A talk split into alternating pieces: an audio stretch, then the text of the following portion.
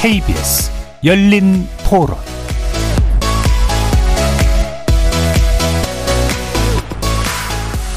안녕하십니까. KBS 열린 토론 정준희입니다. 사적인 문자 내용이 저희 부주의로 인해서 유출 공개되어서 국민 여러분들께 심려를 끼쳐드린 점에 대해서 어, 당원 및 국민 여러분들께 송구하게 생각합니다. 어쨌든 우연찮은 기회에 노출된 문자 메시지 하나를 지나치게 확대 해석하거나 어, 거기에 정치적 의미를 과도하게 부여하는 것은 어, 저는 조금 어, 바람직하지 않다고 생각을 합니다. 방금 들으신 내용은 문자메시지 노출 논란에 대해서 권성동 대행과 대통령실 최영범 홍보수석이 한 발언인데요. 매주 목요일 전직 의원 세 분과 함께하는 여의도 협치의 기술. 오늘은 대통령 문자 메시지 공개로 인한 파장, 그리고 어제로 마무리된 윤석열 정부 첫 대정부 질문을 평가해 보려고 합니다. 이틀 전 윤석열 대통령과 권성동 국민의힘 당대표 직무대행 간 주고받은 문자 메시지가 언론에 공개되면서 논란이 확산되고 있습니다. 사적 메시지에 대해서 정치적인 의미 부여는 바람직하지 않다는 게 대통령실의 입장임에도 불구하고 그동안 당무 개입에는 선을 그은 윤 대통령의 발언과 배치되는 내용이 드러나면서 파장은 커지고 있죠. 과연 당무에 관련된 대통령의 입장을 담은 메시지를 대통령의 사적 대화로 볼 수 있는지 임기 초 대통령과 여당의 관계는 어떻게 정립해야 할 것인지도 이야기 나눠보도록 하겠습니다. 윤 대통령, 윤 대통령의 문자 논란으로 보는 바람직한 당정 관계, 대통령과 여당의 적절한 거리에 관련된 이야기 나눠보도록 하죠. KBS 열린 토론은 여러분이 주인공입니다. 문자로 참여하실 분은 샵 9730으로 의견 남겨주십시오. 단문은 50원, 장문은 100원의 정보 이용료가 붙습니다. KBS 모바일 콩과 유튜브를 통해서 무료로 참여하실 수 있고요. 모바일 콩을 통해서는 보이는 라디오로도 만나실 수 있습니다. 시민 논객 여러분의 뜨거운 참여 기다리겠습니다. KBS 열린 토론 지금부터 출발합니다. 살아 있습니다. 토론이 살아 있습니다. 살아있는 토론, KBS 열린 토론. 토론은 라디오가 진짜입니다. 진짜 토론, KBS 열린 토론.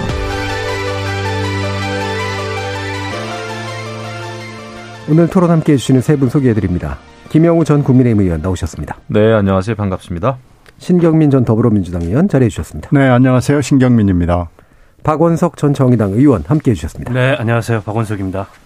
자, 문자 메시지 유출 파장 문제를 다루기 전에 이제 방금 전 이제 나온 소식인 어, 민주당 정당 대회에서 이제 당 대표 선거로 나선 분들 중에 3인으로 이제 압축된 결과가 나왔죠. 이재명, 박용진, 강훈식 의원의 경우입니다.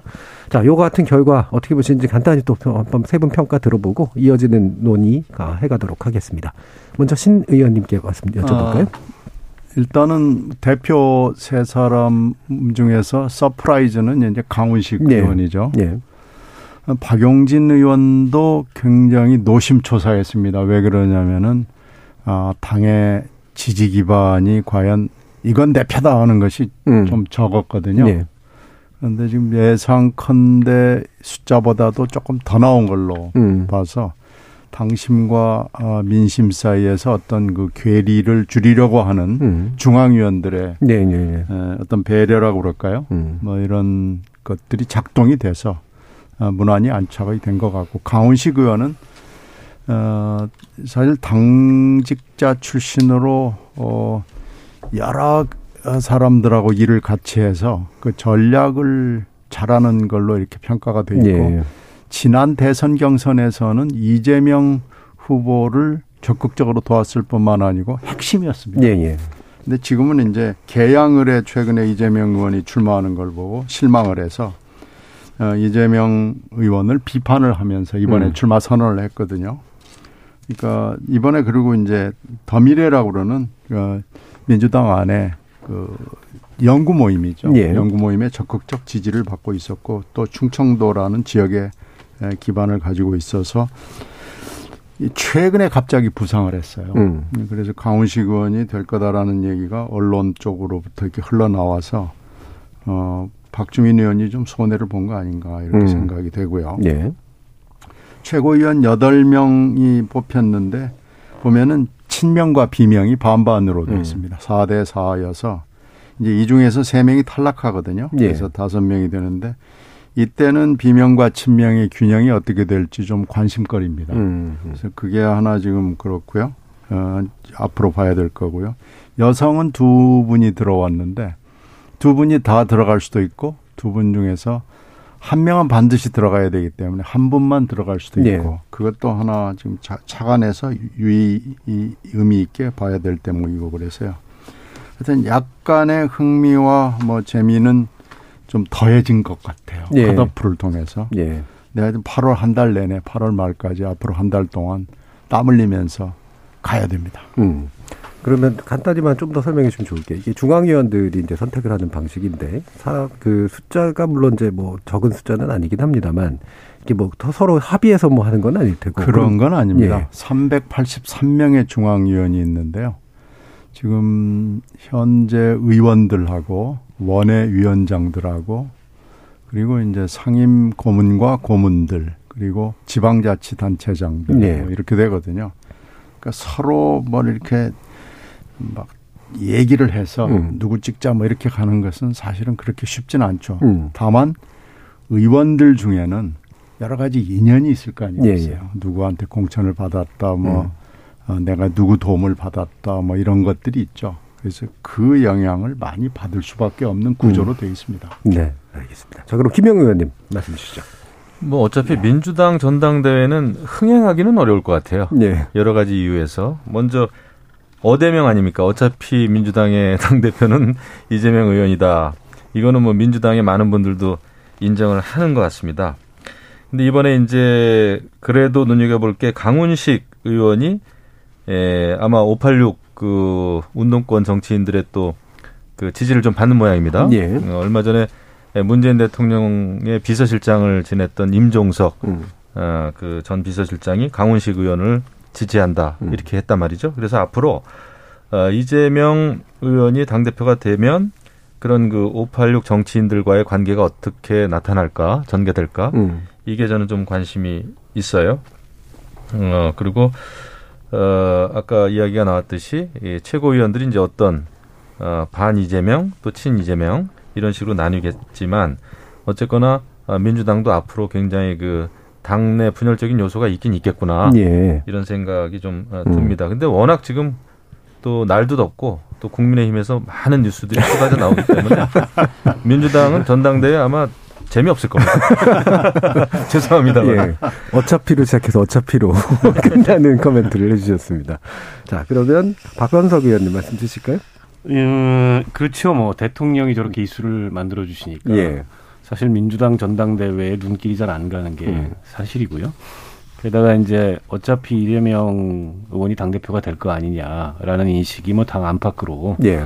확고하기 때문에 어 이재명 의원을 견제하는 그런 후보들이 어떤 이제 비전과 음. 어떤 논리를 보여주느냐. 요 대목은 좀 의미가 있을 것 같아요. 예.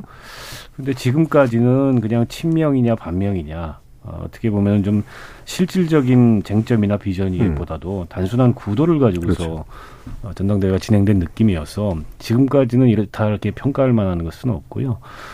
어, 박용진 의원이 어, 아까 이제 고전했다 이렇게 말씀을 하셨는데 어, 사실은 이제 중앙위원들은 당원들이 아니고 예. 산전수전 다 겪은 분들 아닙니까? 그분들 속마음을 알기도 어렵고. 음. 근데 이제 박용진 의원이 어떻게 보면 당내 야당 같은 음. 그런 포지션을 갖고 있어서 어, 별로 우근이 없다. 이런 평가가 있어서 여론조사 30%가 들어가 있지만 네. 컷오프 통과가 쉽지 않을 것 같다. 이런 관측이 많았는데 음. 네, 그럼에도 불구하고 뭐랄까요 전략적 밸런스랄까요 음. 이런 거를 또 중앙위원들이 상당히 고려한 것 같아요. 네. 박영진 의원이 통과된 걸로 봤을 때 그리고 이제 강훈식 의원은 원래 이제 이재명 의원의 우군이었다가 음. 개항 보궐선거 출마를 계기로 조금 이제 입장을 바꿨는데 그래도 다른 주자들이 이재명 의원을 비판한 거하고는 조금 결이 다른 네. 것 같아요. 음. 그래서 본선에 이렇게 세 사람이 올라갔을 때 이른바 이제 이재명 의원 견제를 위한 단일화 이게 이루어질 건가? 저는 뭐 이루어지기 쉽지 않아 네. 보입니다. 아, 만약에 뭐 아주 강한 반명 입장을 가지고 있는 후보가 후보들이 올라갔다면 그 사이에서 단일화 논의 있을 수 있, 있을 수 있는지 모르겠는데 이런 구도에서는 좀 쉽지 않아 음. 보이고요. 결과적으로 아직까지는 어, 이재명 의원이 워낙에 이제 지난 선거의 책임론 또 당내에서 출마하지 말라 뭐 이런 등등에 시달려 가지고 별다르게 이 당을 다시 경쟁력 있는 음. 수권 정당으로 어, 이렇게 만들기 위한 본인만의 어떤 비전 같은 걸 못 보여줬는데 네. 이제 한 달이나 남았더라고요 전당대회가 네. 남은 한 달 기간 동안에 에, 얼마나 그런 것들을 보여줄 수 있는가 음. 그리고 여러 가지 이제 리더십의 어, 우려나 걱정들이 있잖아요 네. 또 리스크도 있고 그런 걸 얼마나 불식시키는가 그게 관건이 아닐까 싶습니다. 네. 한 가지만 예. 뭐더 하면은 이제 박용진 강원식의 단일화 음. 이제 금방 지적해 주신 건데 그게 하나가 이제 뭐 이변이랄까요? 네. 그런 거고 과연 강훈식 의원이 지금 이재명 의원을 매우 비판하고 있는데 이 스탠스를 계속 유지할 수 있을 것인지 음. 그것 그것도 하나의 관점이고요. 음. 또 하나는 이제 그 사법 리스크죠. 이재명 후보의 사법 리스크가 8월 15일을 전후해서 수사가 마무리된다고 지금 사건이 한두 개가 아니고 굉장히 음. 많기 때문에 그 중에 한두 개라도 만약에 발표가 되고 이것을 검찰로 송치를 하고 이러는 과정에서 이것이 어떤 영향을 주게 될 것인가. 그 네. 그 내용에 따라서는 파괴력이 클 수도 있고요. 네. 또뭐 내용이 별게 아닌 걸로 나올 수도 있고요. 그래서 전혀 지금 내용을 짐작을 할 수가 없는 음. 상황이기 때문에 결국은 8월 한 달을 잘 마무리할 수 있을 것인지가 지금 관심거리입니다. 예. 의외로 어차피만의 문제는 아니다라고 지금 약간의 어, 관심거리들을 지금 제공을 해주셨고요. 아마도 이 부분 더 지켜보면서 다음 주에도 더 얘기할 수 있지 않을까 싶고요. 자, 그럼 본론인 문자메시지 논란으로 가볼 텐데요. 일단 이 사건 자체가 제가 볼 땐 기자로서는 굉장히 어, 아주 좋은 사건인데 이 지켜보는 예, 정치인 분들 같은 경우에는 좀 여러 가지 생각들이 좀 드실 것 같아요. 이게 되게 전례가 없는 일이기도 하고 그래서요. 국민의힘의 생각이 또 어떠신지. 제가 정말 음. 그 이런 자리에 올 때마다 굉장히 불편하고 힘이 듭니다. 예. 매번 되게 힘들어하시는 게 예, 보여요. 제가 예. 참 예. 그런데 뭐 정치도 또 사람이 하는 거고요. 예. 우리 평론도 사람이 이제 하는 음. 거죠. 근데 저는 이제 기본적으로는 이런 일이 왜 벌어질까라는 문제의식이 굉장히 필요한데요. 네. 어, 사실 우리 국민의 힘이 윤석열 대통령도 그렇고 0.73% 차이로 이겼다는 거를 벌써 잊어버린 게 아닌가라는 생각이 음. 드는 거예요. 다시 말씀드리면은 결론은 긴장감이 떨어졌다. 겸손함이 부족하다라는 음. 결론입니다. 어, 지금 이제 국정을 운영하는 거는 굉장히 중요한 문제고 무거운 일이고 이런 상황인데 그런 거에 대해서 그렇게 심각하게 생각이 안 되기 때문에 이런 사고가 난다고 봐요. 네네. 저는 이거 엄청난 정치적인 사고라고 생각하는데 음. 저는 이거 내용 자체는 솔직히 저는 그렇게 뭐 아주 그 우리가 상상하지 못할 정도의 내용 그런 건 아니라고 봅니다. 솔직히 음, 음. 과거에도 대통령들이 에, 당 대표나 원내 대표를 만나면 이런저런 얘기를 많이 합니다. 음. 뭐더 심한 욕도 해요. 할 수가 있어요. 네. 어, 그런데 그것은 곧 뭐 당무의 개입이다. 그거는 또 아닙니다. 그건 당무에 개입한다는 것은 당이 결정해야 될 사항에 대해서 대통령이 이래라 저래라 이런 어떤 요청을 하든지 부탁을 하든지 지시를 했을 때 당무 개입인데 예. 이건 그 차원은 아니에요 사실. 아 그렇게까지 해석하는 거는 좀 과하다고 생각합니다. 음. 그러니까 윤심 결국 윤석열 대통령이 이준석 당 대표를 내친 거 아니냐 당 윤리위를 통해서 징계한 게 아니냐. 이렇게 다들 이제 이해들을 하시잖아요. 네, 상식적으로. 근데 들여다보면 그렇지 않다는 거예요. 경험상도 그렇고. 외부에서 오신 당 중앙윤리위원회라든지 외부에서 온 혁신위원들이 절대 다른 사람 얘기를 그냥 듣지를 않습니다. 음. 이미 이게 바뀌었어요, 세상이. 제가 이렇게 주장을 하면 이게 우긴다 이렇게 음. 생각하시는 분들 있, 있겠지만은 사실은 그렇지 않습니다. 당연히 예, 당의 중앙윤리위원들은 당심이나 여론을 반영은 하죠. 음. 예. 하지만 각자의 양심에 따라서 결정을 하는 겁니다. 그래서 오늘도 어, 우리 당의 중앙윤리위원회에서 성명서를 발표를 했어요. 음. 아무리 이런 사건이 일어났지만은 무슨 윤심이나 뭐 대통령의 영향을 받고 당이 당 윤리위가 결정을 하는 이런 건 아니다 말이죠. 예. 이렇게 성명서를 냈는데 저는 그걸 믿습니다. 사실 그리고 어, 지금 이제 이게 문제예요. 근데 그 메시지 내용 자체도 뭐 그런 메시지를 대통령이 쓰지 않았다면 더 좋았겠지만 음. 저는 그걸 썼쓴 거는 좀 결국은 정치를 오래 하지 않은 그 대통령으로서 음. 그것도 좀 실수한 것 같아요, 사실. 네. 굳이 뭐 그런 걸 쓸 필요가 없지 않습니까? 음. 네. 아, 만나서 이야기하든 전화로 하면 될 일을. 근데 어쨌거나 이준석 당대표와 대통령이 사이가 안 좋다는 건 세상이 다 알고 있잖아요. 네. 네, 그거는 팩트입니다. 네. 네, 거기서 만약에 윤석열 대통령이 저는 뭐 이준석 당대표를 굉장히 존경하고 어, 뭐 불편한 게 없다. 이렇게 얘기하면 그게 거짓말인 거죠. 음. 그래서 저는 본심이 들켰지만은 이것은 사실 하등 이상할 게 없다. 그동안의 과정을 우리가 다 지켜봤기 때문에. 하지만 이게 문자로 이제 세상에 드러난 거 들킨 죄가 전 크다고 봅니다. 정치인들로서. 예. 그래서 권성동 어, 원내대표가 이거는 일부러 했을, 이랬을 일은 없고요. 음. 어, 저는 그 굉장히 정치적으로 큰 실수를 했는데 뭐 대국민 사죄도 하고 어, 이렇게 했습니다마는 이런 일이 정말 반복되면 안 되죠. 벌써 여러 차례 이런 일이 벌어졌잖아요. 이거는 거의 국민의힘이 자폭 수준이에요. 네. 그래서 민주당이 지금 국민의힘보다 잘하는 게 특별히 없는데도 국민의힘보다 지금 지지율이 올라가지 않았습니까? 앞서 앞서고 있잖아요. 네. 그러니까 이거는 우리의 자책골인 거죠. 음. 그래서 이것은 긴장감이 떨어졌다. 겸손함도 부족하다. 이것을 이, 이 태도를 바로잡는 게 굉장히 중요하다, 절박하다 생각합니다. 예, 이른바 이제 승기에 도취돼서 기강이 해이해진 그런 결과를 보여주는 들킨 사건, 그게 핵심이다. 이제 이렇게 보셨는데요. 자, 박원석 의원님은 어떠세요? 음, 지금 김영우 의원님께서 차마 그 말씀은 못 하시는 것 같은데. 예. 그 긴장감이 떨어졌고 음. 겸손함이 부족한 사람이 누굴까요? 네. 저는 대통령인 것 같아요. 음. 어, 정치를 오래 하시지 않은 건 맞죠. 그러나 어쨌든 치열한 선거를 거쳐서 일국의 대통령이 됐다는 건 그만큼 이 국정의 엄중함과 무게감과 그에 대한 책임감을 느껴야 되는데 저는 이 문자 메시지를 처음 기사를 통해서 본 순간 아, 너무 한가해 보인다 이런 생각이 네. 먼저 들었습니다.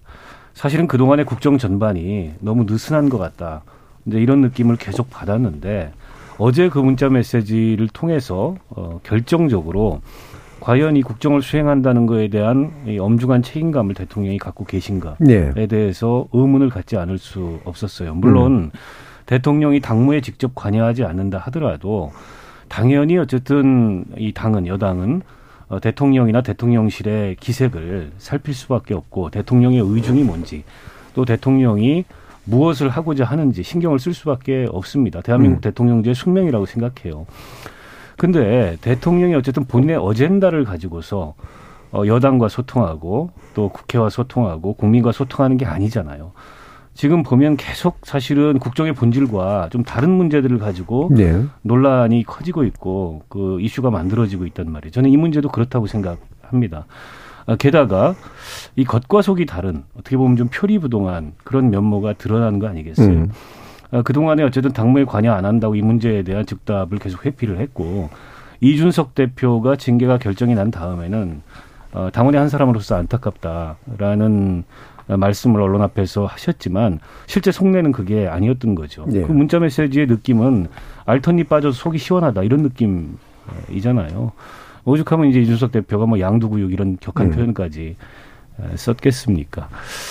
아, 권성동 원내대표의 부주의함은 뭐 말할 것도 없죠. 음. 그 사선 중진 의원이면 국회 본회의장에서 이 당대표, 원내대표 음. 이런 중진들의 휴대전화는 늘 타겟이 된다는 걸 음. 모르지 않았을 텐데 순간적으로 긴장감이 떨어졌던 것 같아요. 네. 어, 대통령의 메시지를 받아서 너무 감격해서 그러신지 몰라도 오전에 받은 메시지를 다시 열어보고 네. 뭔가를 쓰려고 하다가 그게 이제 카메라에 네. 노출이 됐는데요. 저렇게 되면은 권성동 원내대표가 직무대행 체제를 지금 별다른 대안이 없기 때문에 유지한다 하더라도 음. 리더십을 발휘하기는 어려운 것 같습니다. 어, 이분이 지금 원내대표 된 지 한 100일밖에 안 됐는데 사과를 세 번을 했어요. 네. 검수완박법 합의했다가 그렇죠. 사과하고 지난번에 또 구급 공무원 폄하 발언으로 음. 사과하고 그 바로 직후에 또 이 일이 일어났단 말이에요. 사실 지금 국민의힘 의원들도 내부적으로는 부글부글 끓을 거예요. 음. 그러나 그렇다고 해서 원성 권성동 대표 체제를 끝내자고 하기에는 지금 이렇다 할 대안이 없기 때문에 어, 참고 있는 것 같은데 총체적인 난맥상입니다. 지금 음. 국정 지지율이 30% 초반대인데 이러면 다음 주에 발표될 그런 조사에서 그 밑으로 내려가지 말라는 어, 법이 없고 하필이면은 그날 경제 분야 대정부 질의였습니다. 예. 지금 뭐 전 세계적인 그 인플레이션 상황과 우리가 직면하고 있는 삼고 상황과 정부가 어떤 생각을 가지고 이 위기를 헤쳐나갈지에 대해서 이제 관심을 집중시켜도 모자랄 판에 그 오히려 문자 메시지에 관심을 받는 바람에 도대체 어떤 의원이 경제 분야에 대해서 어떤 질의를 했는지 정부는 무슨 답변을 했는지 이런 게 다 묻히고 묻혀버리게 됐어요. 저는 거듭 말씀드리지만 빨리 국정의 본령으로 돌아가야 된다. 돌아가려면 누구보다 대통령의 이 마음가짐과 대통령의 태도와 그에 따른 어떤 대통령의 준비 이런 것들이 중요한데 아직까지도 집중을 안 하는 것 같다. 이 점이 굉장히 유감스럽습니다. 예. 되게 많은 문제들을 이제 지금 지적해 주셨는데 권성동 의원의 문제를 집중적으로 얘기하시면서도 이 대통령이 과연 지금 국정을 바라보는 이 태도가 충분히 좀 의미가 있냐, 뭔가 상당히 좀 문제가 있지 않느냐라는 쪽이시잖아요. 어, 결국 당이 잘 굴러가고 있다라고 하는 인식부터도 어떤 인식으로 정당한 인식으로 보시는지도 좀 궁금하기도 하고 아무튼 뭐신 의원님 말씀도 한번 들어보도록 하죠. 어, 짧은 문자지만요. 네. 저는 김 의원 평가와 달리 하나 한 단어 하나 하나 글자 하나 하나가 다 의미가 있는 예. 음. 마지막에 쌍기역까지도 의미를 갖는 정말로 주옥 같은 문자 메시지였다라는 예. 거고 여기서 보여주는 게 금방 박 의원 설명하신 대로 너무 많습니다. 음. 그 거기다가 몇 가지를 제가 좀 추가하고 싶은데요. 대통령의 임무의 직책의 위중함을 지금 뭔가 잘 이해를 못하고 있다라는 느낌을 주는 것도 물론이고요. 집권당은 집권당대로 대통령을 성공시키기 위해서 뭘 어떻게 해야 되는지에 대해서 전혀 지금 생각을 잘 못하고 있는 거 아닌가라고 생각이 되고요. 그 짧은 문자지만 다탄두 미사일로 뭐 정밀 폭격을 네. 해가지고 음. 대통령과 대통령실 권 대표 윤핵관 당 윤리위까지 한 일곱 여덟 개 목표를 아주 정밀 타격을 해서 그냥 초전 박살을 내버린 거 아닌가 싶어요. 음. 그러니까 폐허에서 다시 시작한다는 기분으로 어, 대통령과 대통령실과 어, 집권당이 새로 시작을 해야 되는 거 아닌가라는 느낌을 들 정도로 음. 이건 뭐 엄청난 friendly fire였습니다. 예. 그런데 이제 여기서 그러면 제일 중요한 거 아까 박 의원 말씀하신 게 다 맞는데 여기서 대통령의 이미지가 날아가 버렸습니다. 음. 대인배라는 이미지. 지금 되게 일반인들 물어보면은 대통령이 약간 좀 무능하고 술 좋아하고 그런 건 알겠는데 대인배잖아. 뭐 이런 얘기들을 했거든요. 근데 대인배가 아니고요. 상당히 좀 뭐라 그럴까요? 당의 집권당에 대해서도 그렇고 이준석 대표에 대해서도 그렇고 뭔가 좀 이게 좀 자라 보이는 음. 그런 느낌을 준 이 이미지가 날아가 버린 것 같아요. 음. 이건 저는 굉장히 심각한 어, 문제였고 위기라고 생각을 합니다. 그리고 예. 이제 권성동 대표는 대표로서 특히 어, 지금 임시 아니겠어요? 임시 대표인데 임시 대표로서의 자질과 자격과 능력이 매우 모자란 사람이고 지금 뭐 언제 전당대회를 할지 모르지만 저는 이제 앞으로 이 대표 출마 자체가 조금 어려워지는 수준이 아닌가. 음, 당 대표로. 네, 음. 이렇게 이렇게 짧은 시간 안에 여러 번 그것도 아주 치명적인 사과를 음. 여러 번 하게 된 사람을 또 다시 대표로 그 당원들이 모셔야 되느냐라는 거에 대해서 아무도 동의하지 않을 것 같아요. 음, 음. 그래서 대통령과 권 대표한테는 아주 치명상을 입힌 거고 윤핵관들도 이렇게 반응을 하면 안 됩니다. 네. 그래서 지금 이 정밀 타격을 교훈 삼아서 폐허에서 다시 시작한다는 음. 아, 느낌을 가지고 네. 새로 어 뭔가 좀 도모를 해야 되는 거 아니냐라고 생각을 합니다. 네. 지금 아까 이제 그 대통령 지지율, 그러니까 국정 지지율 말씀을 주셨는데 3세 초반이라고 이제 말씀 주셔서 구체적인 수치를 한번 확인해 봤는데요. 엠브레인 퍼블릭, 케이스탯 리서치, 코리아 리서치, 한국 리서치가 지난 25일, 27일 사이에 실시한 내용인데 전국 지표 조사라고 알고 계시죠? NBS. 긍정 평가 34%였었습니다. 그리고 18일에서 22일간 닷새 동안 조사한 리얼미터와 미디어 트리뷴의 의뢰 역시 의뢰로 된 조사 결과 역시 아, 긍정평가가 33.3%예요. 비슷하게 이제 나타나고 있죠. 관련된 내용 중앙선거 여론조사 심의위원회 홈페이지 참고하시면 되는데, 자, 이렇게, 뭐, 비록 하락은 좀 멈칫하면서 이제 약간 이제 그 밑에 수준을 유지하고 있는 그런 상태로 나아가고 있는 조건에서 이게 아, 이게 어떻게 영향을 미칠까도 아마 여권과 이제 사실은 대통령실 스스로도 어 여러 가지 생각들이 많을 텐데 나온 반응을 보면 대통령실의 반응은 사적 대화다. 그게 공개된 게 되게 좀 문제가 있다라고 하는 그런 입장이고 너무 과대 해석하지 말라는 입장이고 또 대통령도 보면은 아까 이제 대인배라는 말씀을 주셨습니다만 별거 아닌 거로 이제 뭔가 고생한 것처럼 이렇게 권선동 어, 대표 쪽이나 이 국민의힘 쪽을 약간 위로하는 듯한 뭐 이런 모습으로도 또 발언이 좀 나왔습니다. 요런 응대가 좀 바람직한 것인지 또 한번 짚어봐야 될 것 같아요. 박원석 의원님부터 말씀 주실까요? 아니 당연히 바람직하지 않죠. 예. 그 대통령실 홍보수석이 나와서 그런 말씀을 하셨는데 마치 이런 것까지 촬영해서 이걸 문제 삼느냐 예. 언론을 탓하고 음. 또 야당을 탓하고 국민들을 탓하는 듯한 그런 말씀을 하셨는데 어, 적절치 않고요. 물론 이제 대통령도 사생활이 있을 수 있습니다. 그러나 공개되는 순간 더 이상 사생활일 수가 없어요. 그렇죠. 대통령이기 때문에. 네. 게다가 대통령과 집권당의 대표 간에 주고받은 대화, 그것도 당의 문제와 관련돼서 그렇죠. 이게 프라이버시라고 보기 좀 어려워요. 수가 네. 있겠습니까? 음. 그래서 그걸 사적인 대화로 이렇게 자꾸 축소하려는 것 자체가 굉장히 제가 보기에는 뭐랄까 좀 군색한 음. 예, 그런 논리라고 보고요. 권성동 대표가 어제 사과를 했는데 사과의 행간을 자세히 읽어보면 대통령한테 사과한 것 같아요. 예. 내가 부주의하게 이걸 그렇죠. 공개해서 예. 본의 아니게 예. 폐를 끼쳤다. 근데 정작 권성동 대표가 사람에 대해서 사과를 해야 된다면 이준석 대표한테 사과를 해야 될 것 같고 예. 그리고 어쨌든 이로 인해서 어, 집권당이 한가해 보이게 만드는 또 이 정부가 한가해 보이게 만드는 이제 그런 것에 대해서 국민들에게 사과하는 게 바람직한데 어, 밖에서 보기에는 언론도 그렇고 또 국민들이 느끼기에도 상당히 지금 여러 가지 국정의 악재들이 겹쳐서 어, 이 사안도 심각해 보이는데 정작 오늘 대통령이 그 진수식에 가가지고 네. 나눴던 뒷얘기를 들어보면 음. 뭐 이것 때문에 며칠 고생했겠다라는 음. 일종의 이제 위로성 음. 어떻게 보면 좀 대수롭지 않은 해프닝으로 그렇죠. 넘기는 이제 이런 식의 그 반응을 보여서 그것도 좀 걱정스럽고요. 그럼 도대체 국정의 중요한 문제는 뭐라고 생각하시는지 음. 좀 묻지 않을 수 없고요. 이 doorstepping 우리가 이 자리에서 토론하면서 몇 차례 화제가 네. 됐었는데 스텝이 꼬여버렸어요. 그것도. 음. 어, 코로나 때문에 한동안 그걸 연기하겠다, 안 하겠다고 했다가 기자들이 질문을 하니까 대통령이 어쨌든 적극적인 소통의 의지를 보이셨단 말이에요. 무슨 질문이든지 해라. 근데 어제 대통령이 밖에 일정이 있어서 돌아오시는 길에 기자들이 이제 카메라를 대놓고 질문을 할 준비를 하니까 그걸 가지고 홍보수석이 매복 뭐 엠부시 이런 표현을 썼어요. 네. 아니 근데 무슨 은폐 은폐도 안 하고 내놓고 카메라 설치한 거를 음. 엠부시라고 표현을 합니까? 그리고 다음 주에 휴가 가신다는 거 아니에요? 그러니까 일주일 동안 이 사안은 이제 대통령의 메시지에서 묻어버리겠다라고 지금 의도를 갖고 있는 것 같은데 어, 그러니까 이제 선택적 소통이라는 말이 나오는 거 아니겠습니까? 네. 좀 분리하는 건 얘기 안 하고 어, 본인이 하고 싶은 말, 국민이 듣고 싶은 말이라기보다도 만 하는 거 아니냐. 그게 어떻게 소통이냐. 이런 비판이 또 나오는 거예요. 여러 가지로 지금 손발이 전혀 안 맞습니다. 음.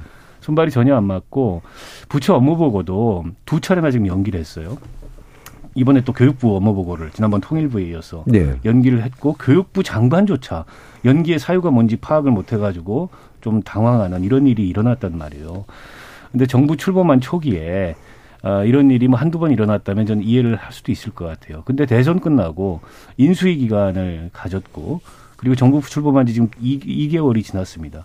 근데 이렇게 국정의 손발이 안 맞는다는 건 저는 결국에는 중심이 없다는 거예요. 중심을 음. 못 잡고 있다는 겁니다. 네.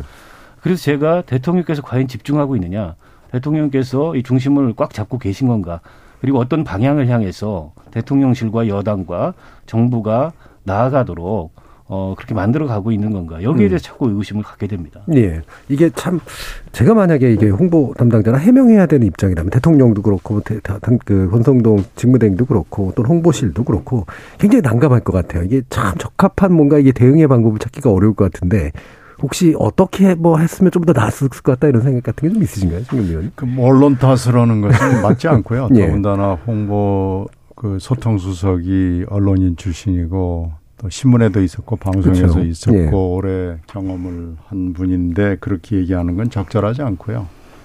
이게 사실은 올해 기자상감입니다. 음. 어, 그리고 지금 기술의 발전이 되고 그렇긴 하고 그게 지금 국회 풀 기자단으로 들어가서 됐기 때문에 이게 풀 영, 풀 그림으로 해서 예. 어, 모든 언론이 쓰게 음. 된 거지 사실 그 취재를 한 동아일보만 혼자 썼다 그러면 다음날 아침에 난리 났을 예. 거예요. 예. 이거 엄청난 스쿠프거든요. 예.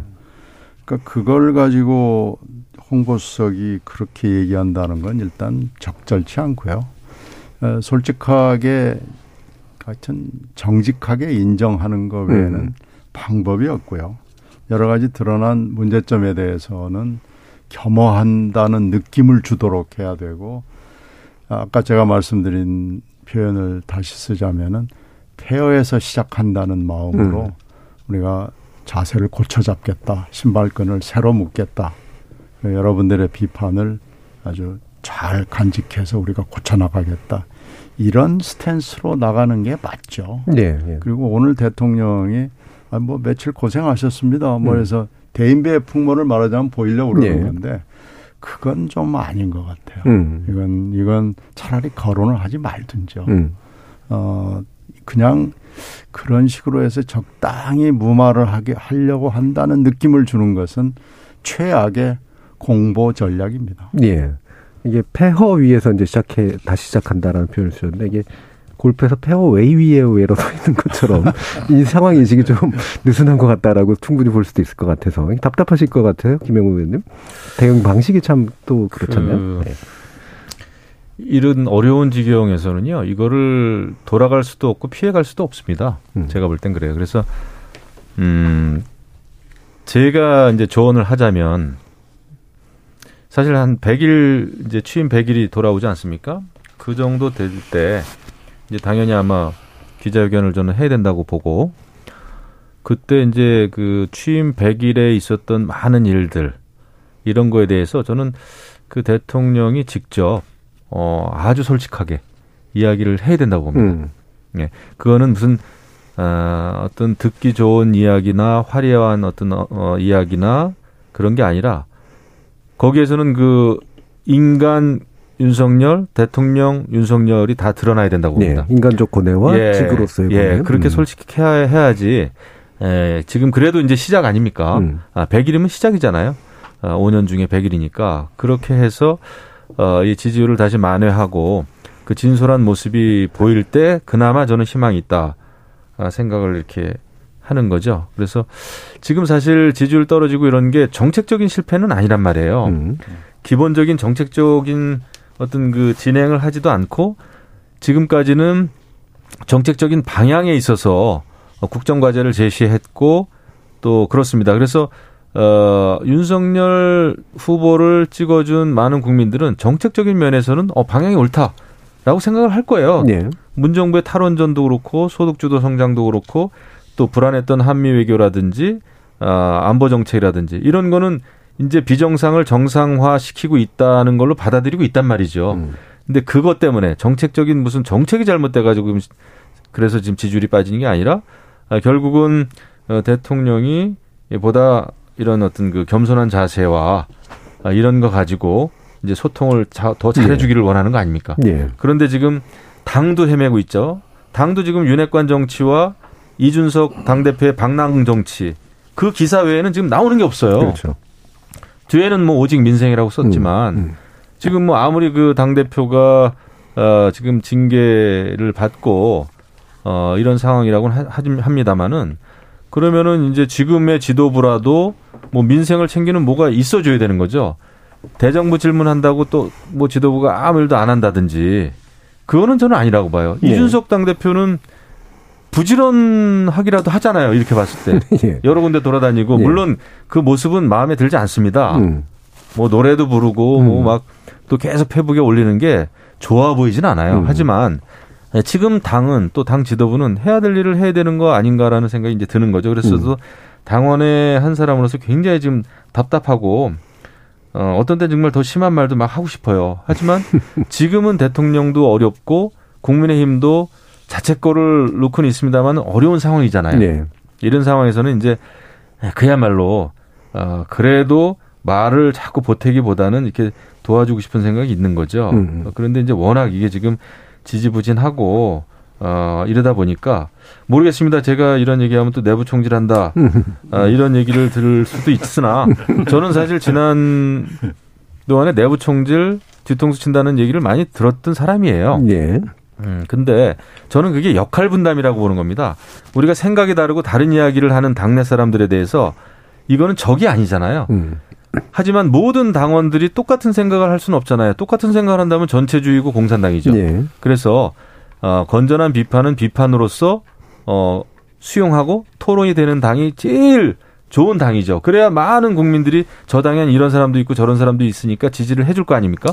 그런 면에서 이제 좋은 내부 총질 비판은 받아들여야 된다 이런 음. 생각을 하고요. 네. 아무튼 저는 그 취임 100일을 좀 기대를 합니다. 이제 기회가 많지가 않아요. 음. 그때 뭔가 좀 꼭좀 좀 보여주시기를 이제 바라는 거죠. 네. 이거 뭐 막연히 옹호하면 오히려 더 여론에 안 좋을 그런 사안들이라 뭐 지금 발언하시는 게 굳이 내부 총질로 받아들여질 것 같지는 않고요. 예.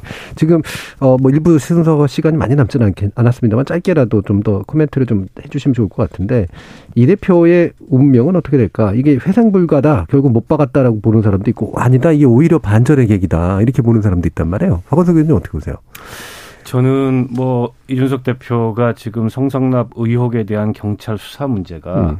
어, 결국에는 향후에 본인의 정치 진로 또 정치적 운명에 음. 중대하게 영향을 끼칠 텐데 그걸 논외로 한다면 예. 어, 지금 이런 갈등이 정치인 이준석에게 나쁜 것인가? 저는 별로 그렇지 않다고 음. 어, 봅니다. 어, 뭐 과거 과거부터 그랬습니다. 이 권력자하고 충돌하면서 정치인이 성장하는 거고 음. 어, 권력자의 입맛에 맞게 혹은 권력자의 의중대로만 처신을 해서는 큰 정치는 성장을 못하지 않습니까? 아니 당장에 윤석열 대통령만 보더라도 네. 결국엔 문재인 정부 때 법무부 장관과 또 대통령과 때로는 음. 충돌하면서 정치인으로 급성장을 한 거였는데 이준석 대표가 어쨌든 국민의힘을 조금은 중도적이고 개혁적인 보수 그리고 젊은 유권자들에게도 관심을 받고 지지를 받는 보수로 이동해 놓고자 뭐 일관되게 자기 나름의 어, 길을 걸어왔어요. 그 방법이나 어, 이런 것들이 좀 거칠고 그럼으로써 당내에서 음. 여러 가지 충돌을 빚고 있는데 저는 이번 일을 계기로 확고하게 지금 비록 당대표임에도 불구하고 당내에 확고한 야당의 역할을 저는 이준석 대표가 앞으로 하게 되지 않을까 싶고요. 뭐 일각에서는 윤핵관들이 저렇게 나오면 대통령이 저런 의중을 갖고 있으면 결국엔 당내 설 자리가 없어서 네. 나가서 딴 살림 음. 차리는 거 아니냐 이런 관측도 있는데 본인이 어쨌든 당내에 만들어 놓은 자산이 그렇게 많은데 밖에 그냥 혈혈단시로 나가가지고 음. 딴 살림 차렸다 해서 성공할 가능성도 없고 또 이준석 대표의 스타일상 별로 그럴 것 같지도 않아요. 그래서 뭐 윤핵관이나 윤 대통령의 의중이 저렇다면 어쨌든 본인은 또 본인의 정치를 가지고 음. 자기 정치를 가지고 당내에서 그와는 다른 어떤 포지션과 경로를 만들어 나갈 위해서 노력을 하지 않을까 그렇게 예상을 합니다. 예. 뭐 짧게 심리. 네, 뭐 지금 현재는 어, 뭐 나쁠 건 없죠. 음. 하나 충고 비슷하게 얘기를 하면 지금 현재 하는 것은 좋은데 조금 가볍다는 느낌을 줍니다. 예. 그래서 조금 진중한 느낌. 지금 여러 가지 어려운 경제 상황, 뭐 외교 안보 상황들이 있기 때문에 그런 거에 좀 신경을 쓰는 모습도 같이 보이면서 지금 당 외에 어떻게 보면 방출된 대표라는 느낌을 가지면서 팔도 유람을 하는 것이 음. 맞아 보이는데 그런 모습이 보이지 않는 것이 좀 단점이고요. 음. 좀 진중한 모습을 보일 때가 되지 않았냐 생각합니다. 음. 예. 김영 의원님은 아까 이 대표 말씀 네. 해주셨으니까 그러면 그 요한 요거 한 가지만 짧게 어, 권성동 대표가 이제 그 문자에 쓰여진 내용들이나 이렇게 태도를 보면 우리가 물론 당연히 대통령을 존중하는 어떤 태도가 이제 보통 드러나게 되는 건 맞긴 한데 일반적인 이제 원래 그 대통령과 그당 대표 내지 그것을 수행하는 사람들의 관계가 이 정도인가라는 눈으로 보시는 분들도 있단 말이에요. 어떤가요? 뭐 제 기준에서 제 음. 경험상 보면은 그 대통령하고는 사실 문자 메시지를 하지는 않았었어요. 음. 예전에는. 음. 그리고 만나서 이야기를 하고 주로는 이제 전화가 오고 그 저도 사실 대통령을 그 독대한 적이 있어요. 완전히 배석자 없이 네. 한두 시간 정도를. 음. 하지만은 저는 독대하고 나와서도 아무에게도 얘기를 안 했습니다. 음. 의원들한테도 얘기 안 했고 언론은 물론이고요. 임기 끝날 때까지 얘기를 안 했어요. 음. 그러니까 그런 그 비밀 유지가 돼야 됩니다. 그래야 대통령도 정치인들을 신뢰하고 만나서 이야기를 할 텐데 이번에는 모르겠어요. 이런 그 뭐 소통을 많이 하고 자주 하고 수시로 하는 건 좋지만 어 아무리 그 텔레그램이 예, 비밀 유지가 되는 메시지라고 하지만 이렇게 뭐 대명 전지에 다 드러나는 것 같으면은 네. 비밀 유지가 안 되는 거 아니겠습니까? 예. 좀 신중해야 될 것 같아요. 알겠습니다. 자, 일부 어, 어, 좀 맛있게나마 여러 가지 이야기도 좀 나눠봤는데요. 청취자 여러분들도 여러 가지 또 의견 보내주신 것 같아요. 한번 들어보겠습니다. 저기 좀 문자 캐스터. 네, 지금까지 여러분이 보내주신 문자들 소개합니다. 2095님. 이번 일로 정치인들의 말은 귀에 걸면 귀걸이, 코에 걸면 코걸이, 이현령, 비현령이라고 생각합니다. 9345님. 대통령이 처음이라고 말씀하시더니 처음이라 실수가 잦은 것 같아 걱정이 큽니다. 대통령은 경험을 쌓는 자리가 아니라 조화롭고 노련한 국정 운영 능력을 보여줘야 하는 자리입니다. 김혜숙님, 문자 메시지를 노출시킨 기자는 정말 나쁜 기자 같습니다. 대통령의 사생활은 보호되어야 합니다. 그와 별개로 권성동 원내대표는 물러나는 것이 맞다고 봅니다.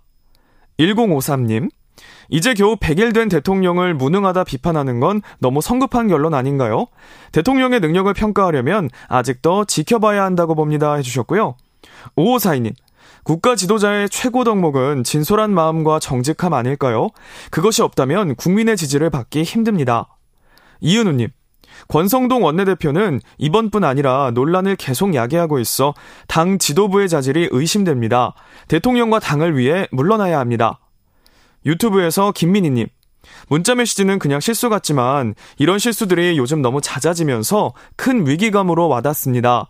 이런 허술한 상황이 반복된다면 대통령의 국정 운영 능력을 어떻게 믿을 수 있을까요? 라고 보내주셨네요. 네, KBS 열린 토론. 이 시간은 영상으로도 생중계하고 있습니다. 유튜브에 들어가셔서 KBS 일라디오 또는 KBS 열린 토론을 검색하시면 지금 바로 토론하는 모습 보실 수 있습니다. 방송을 듣고 계신 여러분이 시민 농객입니다. 계속해서 청취자 여러분들의 날카로운 시선과 의견 보내주세요. 지금까지 문자캐스터 정의진이었습니다. 토론이 세상을 바꿀 수는 없습니다. 하지만 토론 없이 바꿀 수 있는 세상은 어디에도 없습니다.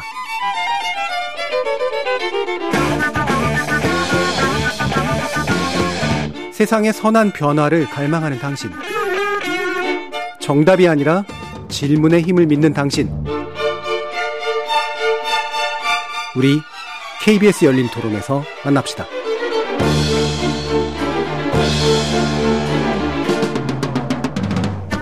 KBS 열린 토론 2부에서는 신경민 전 더불어민주당 의원, 박원석 전 정의당 의원, 김영우 전 국민의힘 의원 이렇게 세 분과 함께 대정부 질문에 관련된 이야기 그리고 경찰국 신설 논란 간단하게 다뤄보도록 하겠습니다. 자, 일단 어, 대정부 질문이 이제 시작이 됐고요. 어, 여러 가지 좀 그 왔다 갔다 하는 이야기들이 좀 있었는데 주로는 경찰국 신설 문제, 사적 채용 문제 어, 이런 것들이 이제 많이 또 나왔습니다. 공수 교체된 상태에서 이제 민주당이 야당으로서 또 어, 대정부 질문을 좀 효과적으로 수행했다고 보시는지도 한번 궁금하기도 해서요. 어떤 부분 좀 눈여겨 보셨는지 신 의원님 말씀 한번 들어볼게요. 사흘 동안이나 했는데 음. 첫날 첫 번째 박범계 한동훈 그 진리 답변으로 그냥 도배질이 되지 않았나 하는 예, 느낌이 예. 좀 있어요. 예. 물론 야당 그 원내 전략 전술 전략이죠. 음. 네, 이렇게 해가지고 뭘 한번 확 뒤집어 엎어보겠다라는 음. 생각이었고 그 전술 전략을 채용을 한 건데 그건 의도대로는 전술 전략이 안 간 것 같습니다. 음. 그래서 어 제가 이제 이 전술 전략이 과연 맞는 것이었냐 네. 그런 데 대해서 뭐 저는 동의하지는 않는데요. 그러면은 음. 하여튼 맞든 맞지 않든 그러면 이것을 잘 수행을 했느냐 음. 하는 데 대해서도 저는 그렇게 높은 점수를 야당에 주고 싶지는 않아요. 음. 그, 예, 근데 이제 박범계 장관의 스타일이 있고요.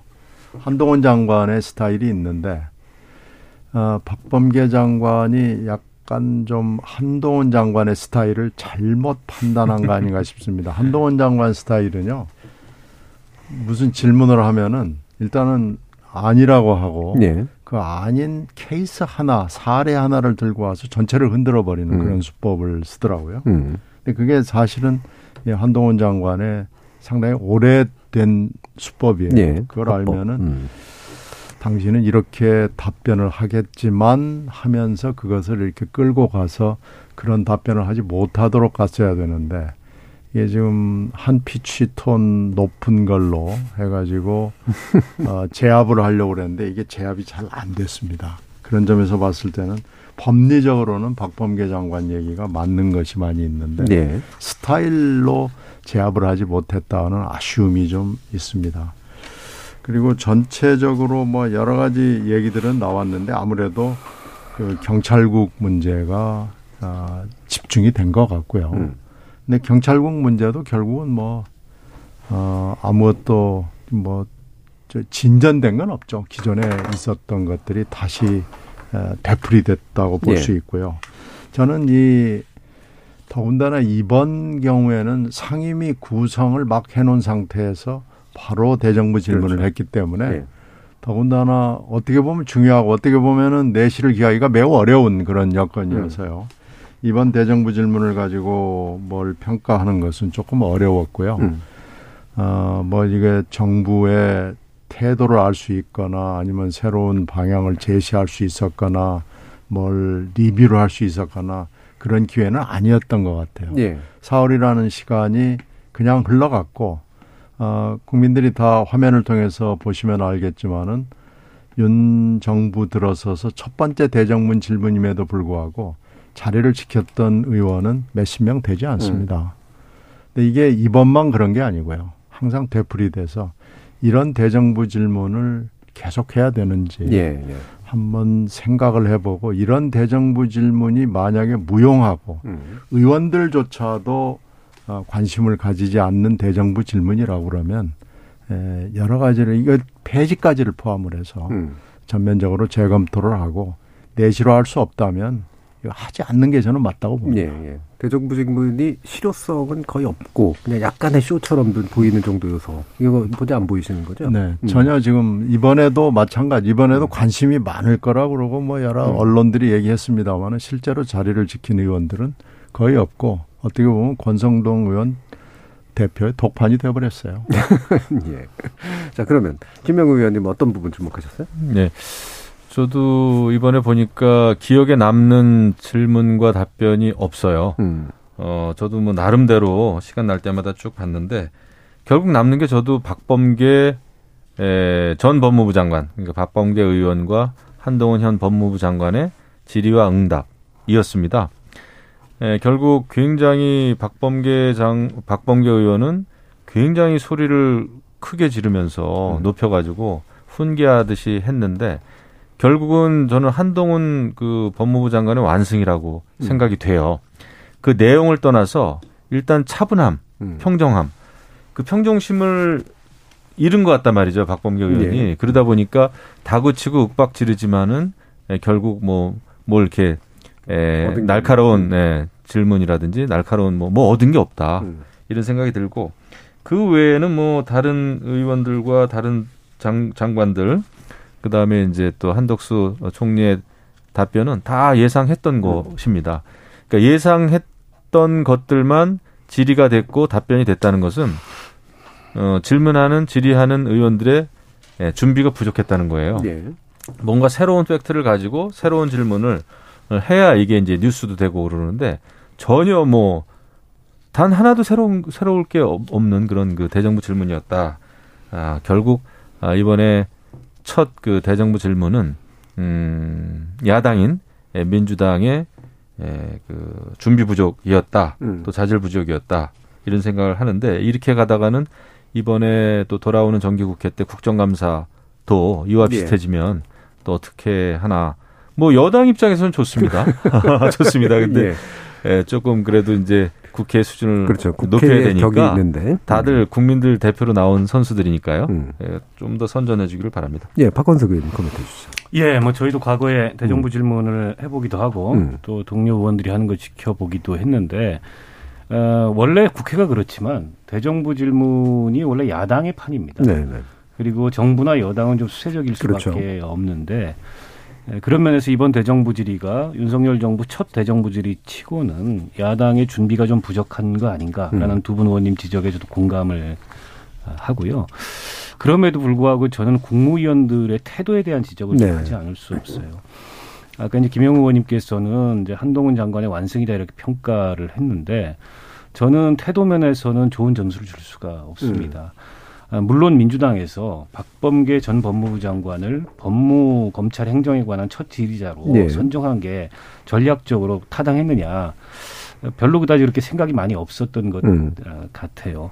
마치 그냥 아, 당원들이 그 한동훈하고 한판 붙자 그러려면은 이제 박범계 장관을 내세우는 게 좋겠다. 당신이 아는 거 많을 거 아니야. 이런 식의 예. 그 생각에 부안에 동한 것 같은 예. 그런 질의 순서였는데 뭐 예상했던 대로 별다른 질의가 그렇게 날카로움이 없, 없었는데다가 법무검찰 행정에 대해서 박범계 장관이 뭐 이렇게 할 말이 많습니까? 솔직히 음. 말해서. 네, 그런 면에서 저는 시작부터 별로 그렇게 이기는 싸움이 아니었다고 보고 그런데 한동훈 장관의 답변 태도를 보면 아예 작정하고 어, 질의하는 전 정부의 법무부 장관을 어, 빈정대고 음. 어떻게 보면 좀 조롱하기 위해서 나온 사 나온 사람인 것처럼 예. 어, 지난 정부에서는 그러지 않았냐. 음. 어, 당신이 장관일 때는 이러지 않았냐. 저는 당신 나는 당신하고는 다르다. 뭐 이런 식의 답변 태도를 보이는 건 어쨌든 어, 국회에서 본회의장에서 국회의원이 질의하는 거는 국민을 대표해서 하는 네. 질의지 개인적인 무슨 자격으로 개인적인 감정을 갖고 하는 질의가 아닌데 어, 그런 식의 다소는 교만한 어, 그런 태도를 보이는 것은 전혀 적절치 않았다라고 음. 보고요. 경찰국 신설과 관련돼서 이상민 그 행안부 장관의 답변 태도도 마찬가지였습니다. 네. 덜어는 판사 출신 중에 굉장히 권위적인 분들이 계세요. 이분도 아마 그런 음. 분 중에 한 분이 아닌가 어, 싶습니다. 게다가 그 전에 이제 쿠데타 발언까지 있었잖아요. 43년 전에 있었던 일을 끌어와 가지고 지금의 이제 경찰들의 집단 행동을 비난을 했는데 그에 대해서 뭐 사과 유감 표명 결국엔 안 했죠. 마지못해 그런 비판이 있다는 걸 수용하겠다. 그것도 네. 여당 의원이 질의할 때. 라는 식의 태도를 보이는 것은 전혀 적절치 않았고 의원들 질의에 대해서도 뭐 답변을 하는 게 아니라 거꾸로 되문 그럼 의원님이 말씀해 보시라 뭐라는 태도 같은 것도 지금 이 정부가 야당을 어떻게 보여주고 보고 있는지 예. 그 시각의 일단을 드러낸 것 같아서 저는 비판하지 않을 수 없고요. 한덕수 총리도 그렇습니다. 그 노무현 전 대통령은 뭐 대통령 못 해먹겠다라는 음. 말도 했다. 그 음. 돌아가신 분이고, 음.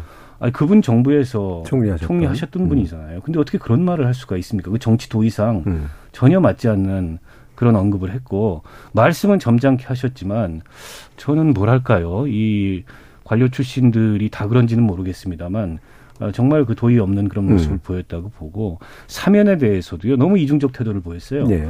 그 신동빈 롯데 회장, 이건희 삼성 부회장 사면을 건의하겠다 음. 이렇게 얘기하고 이, 이재용, 이재용, 예. 아, 이재용. 네. 네. 그런데 김경수 전 지사에 대해서 물어보니까는 그건 대통령 고유의 영역이다. 음. 후자가 정답이죠. 네, 예. 대통령 고유의 영역이기 때문에 사면에 대해서는 그 어떤 구체적인 인물에 대해서도 거론하거나 음. 그런 답변을 유도해도 답변을 하면 안 되는 겁니다. 음. 근데 기업인들에 대해서는 건의하겠다 그러고 또 야당 정치인에 대해서는 어, 대통령의 영역이라 그러고 그런 이중적인 답변 태도가 어디 있습니까? 저는 그래서 이번에 야당의 준비 정도도 준비 정도지만 전반적으로 국무위원들의 답변 태도 네. 또 국무위원들의 그런 자세 이런 거는 너무 비판받을 요소들이 많다고 봅니다. 네.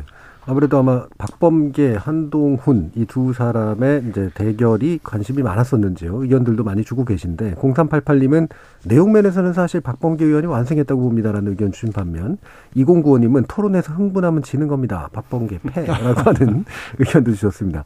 어, 여기 오늘 함께 해주시는 세 분은 여간에선 흥분하시지 않기 때문에 토론을 굉장히 여유 있게 잘 해주시는 분들인데요. 어, 국무위원회 관련된 또 태도에 대한 언급도 좀 주셔서 정부 정책에 관련된 뭔가 좀 힌트를 좀 얻을 수 있을 만한 계기였는지 어떻게 보세요, 신경미 의원님? 정부 정책 얘기는 별로 기억에 남는 게 없고 네. 오히려 네. 저는 그거 하나는 좀 그렇더라고요. KBS 네, 네, 네, 시청료 병과 문제에 대해서는 한덕수 총리가 분명하게 얘기를 음. 하더라고요. 네. 그건 병과 전기료 병과는 잘못됐다. 네, 네. 어, 라고 얘기를 하고 그걸 또 받아가지고 의원들이 뭐 어쩌고저쩌고 얘기하는 걸로 봐서 이건 뭐 좀 연구를 한 거 아닌가라는 예. 느낌을 좀 음. 받았고요. 나머지 문제에 대해서는 전부 다 재활용이었던 것 같아요. 음. 음, 음.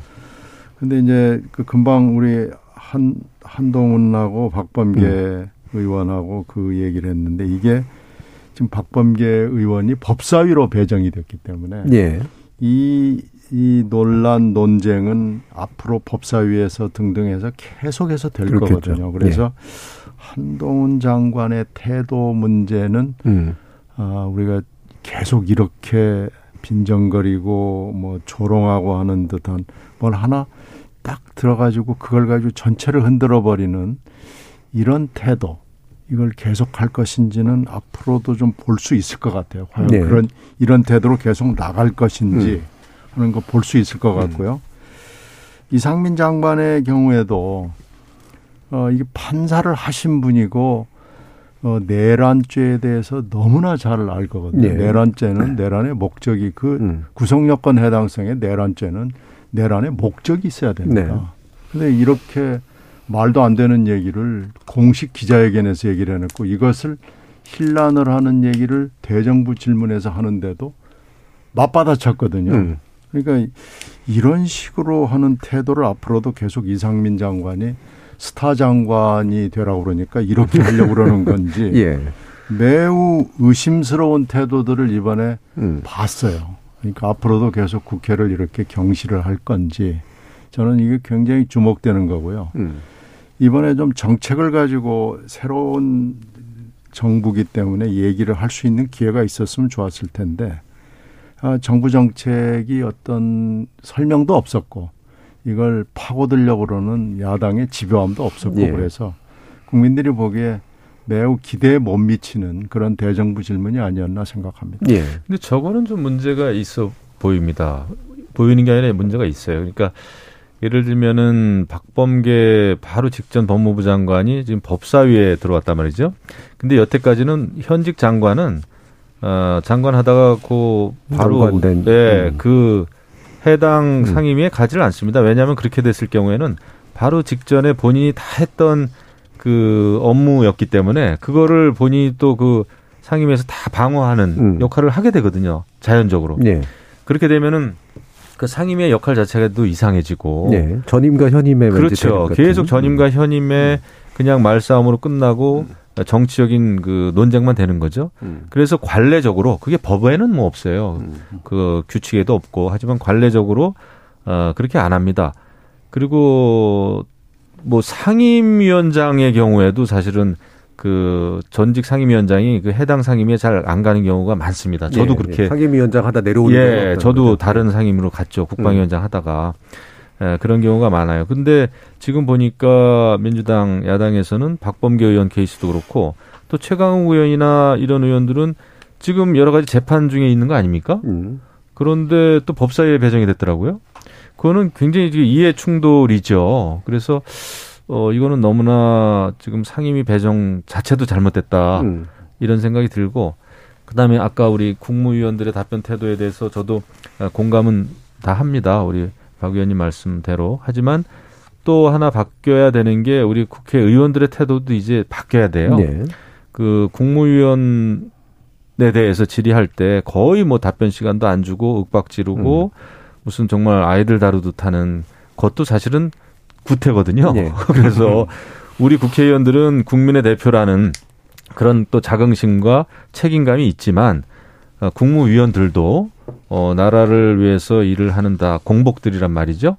어, 국민들을 위해서 그랬을 때는 아, 신사적으로 품위 있게 해야 된다. 음. 내용을 가지고 날카로움을 세워야지 네. 목소리 가지고 톤을 가지고 윽박질러 가지고는 저는 뭐 좋은 그 질의와 답변이 될 수 없다 네. 이렇게 생각합니다. 아까 신 의원님도 이제 대정부 질의나 뭐 이런 것들의 실효성에 대해서 문제 제기를 해주셨는데, 그러니까 사실 전통적으로 보면 이제 국회의원들이 국무위원 가지고 막 뭐라고 할 수 있는 기회고, 국무위원들은 열받더라도 꾹 참고 넘어가는 게 미덕이었는데 이번엔 또 안 넘어가는 국무위원들이 있다 보니까 이제 국회 경시하는 것 같고 이게 좀 이상해지고 있는 것 같아요. 아니, 그래서, 그래서 국무위원들이 네. 저기 그런 청문회라든지 뭐 대정부 질문 끝나고 서강대교 넘어가면서 엄청 욕을 한다는 거예요. 아니 근데 이제 국민들이 수준이 많이 높아지셔 가지고 예. 국회의원들이라고 해서 음. 막무가내로 호통치고 음. 어 그런 거를 그렇게 좋게 보지 않습니다. 네. 예, 그리고 이제 국회의원들도 내용 없이 또 어떤 날카로운 자기만의 어떤 논리나 이런 것 없이 어, 국민의 대표라는 그 과한 자의식만으로 무조건 막 그 쥐잡듯이 국무위원이나 또 청문회나 이런 데 국정감사에 출석한 증인들에게 음. 그렇게 대하는 거는 그 잘못된 태도죠. 더 이상 그게 본인들한테 득점이 안 됩니다. 예, 예. 그 국회의원들이 잘 알아야 된다고 음. 보고요. 저는 아까 이제 그 지적해 주셨던 거 박범계 장관이 법사위 간 거 저거 지금이라도 빨리 사보임을 하는 게 음. 민주당한테 좋을 것 같아요. 음. 민주당한테 별로 득점이 안 됩니다. 예. 지난 정부 시절에 법무검찰 행정이 쟁점이 되면 될수록 예. 한동훈 장관이 오히려 자기만의 논리로 어, 이 빠져나갈 구멍들이 너무 많고 예, 예. 오히려 역공을 당할 여지가 너무 커요. 음. 별로 그렇게 좋은 이 포지 좋은 배치가 아니에요. 음, 음. 제가 네. 말은 그렇게 했습니다만은 법사에 계시는 것도 괜찮습니다. 아까 마찬가지로 여당의 입장에서는. 네, 한번 얘기해 보겠습니다. 예. 어떤 그 이게 뭐 이런 상임위 문제라든가 이런 것들에 혹시 또 추가로 해주실 말씀 있으신가요? 어, 음. 그 미국 의회는 대정부 질문이 없어요. 네. 네. 어, 그 대신 상임위원회를 365일 돌리고요. 그렇죠. 네. 미국은 이제 congressional 음. calendar라 그래가지고 음. 쉬는 날짜만 정해놓습니다. 음. 예, 여름방학하고 겨울방학하고 무슨 Thanksgiving이나 음. 그, 그 독립기념일 예. 그런 그 쉬는 날짜만 쭉 정해져 있고요.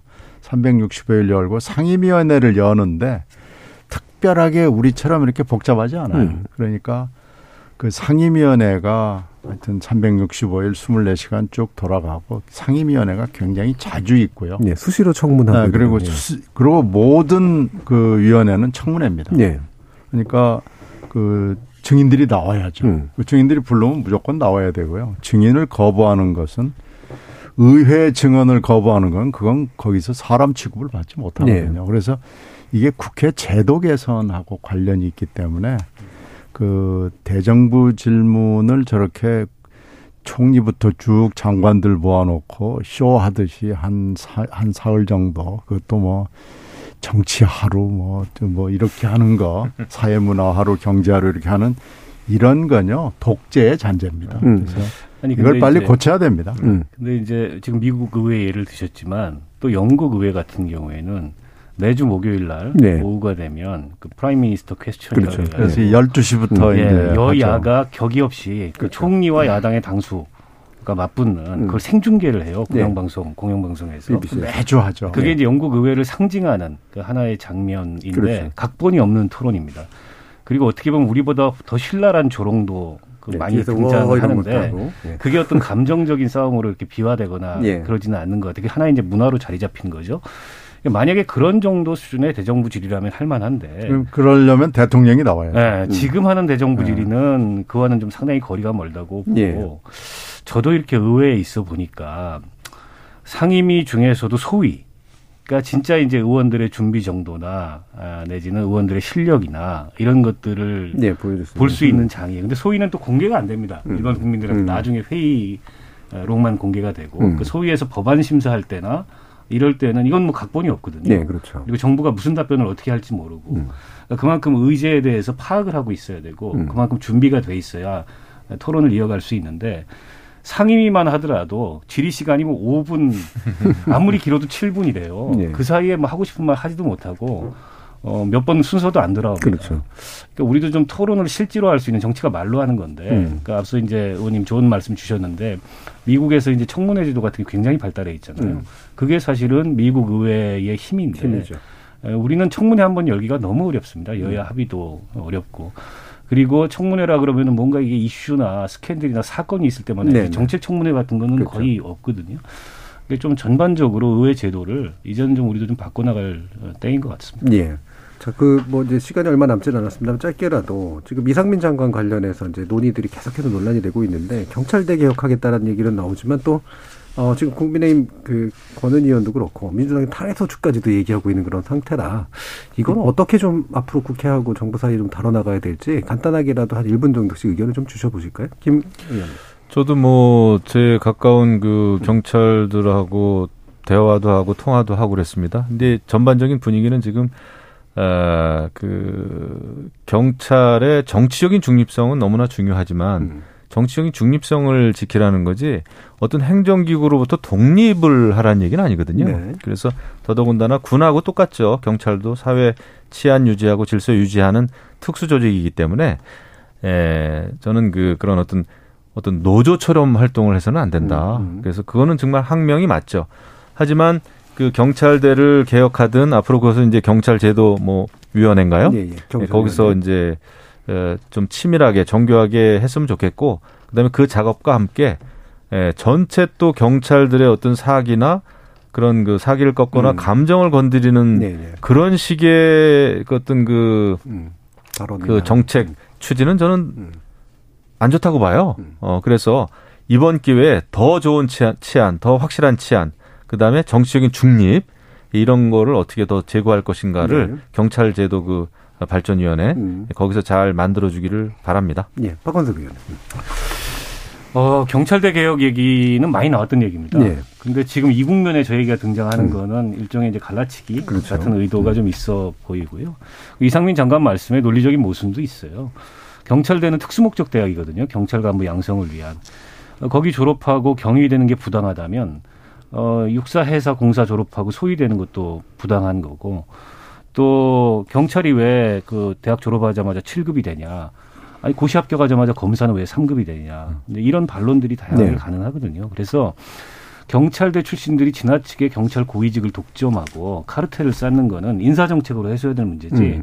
경찰대 설립 취지나 목적 자체를 음. 무력화시키는 그런 방식의 개혁을 얘기하는 거는 아무래도 의도가 있어 보인다 이 말씀 네. 드리고 싶고 저는 경찰국 신설이 어 비대해진 경찰권에 대한 어떤 통제 장치로서 뭔가 필요하다라는 취지에는 공감해요. 음. 과거에 민정수석실이 하던 것보다 경찰국이 신설하는 게 덜 민주적이거나 덜 투명한 것도 아니라고 생각합니다. 네.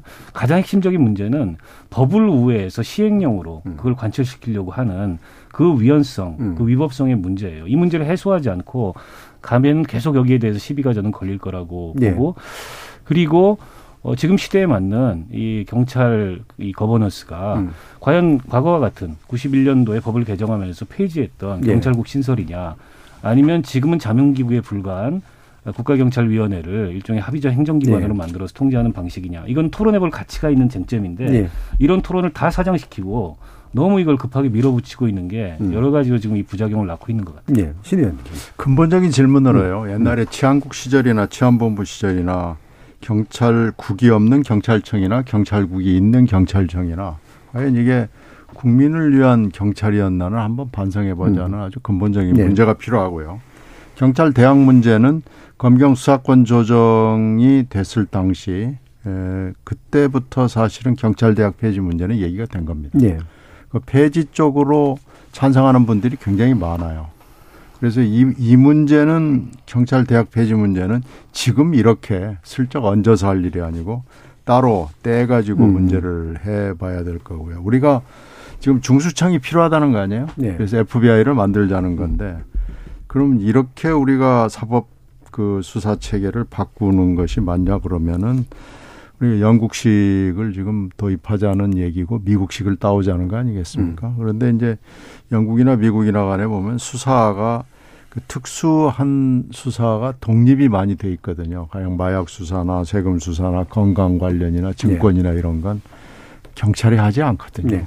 그러니까 이런 것 사법 체계를 한번 우리가 새로 짜봐야 될 음. 시점이 됐는데 이렇게 은근슬쩍 적당히 해가지고 시행령으로 하고 이럴 일은 지금 아닌데 네. 너무 몰아붙이는 거 아닌가 싶어요. 그렇죠. 네. 그럼 새로 한번 좀 점검을 네. 했으면 좋겠습니다. 알겠습니다. 자, 오늘 논의도 이것으로 좀 정리할까 하는데 오늘 함께 해 주신 세 분, 박원석 의원님, 김영우 의원님, 그리고 신경미 의원님 모두 수고하셨습니다. 감사합니다. 고맙습니다. 고맙습니다. 지금까지 KBS 열린 토론 정준이었습니다.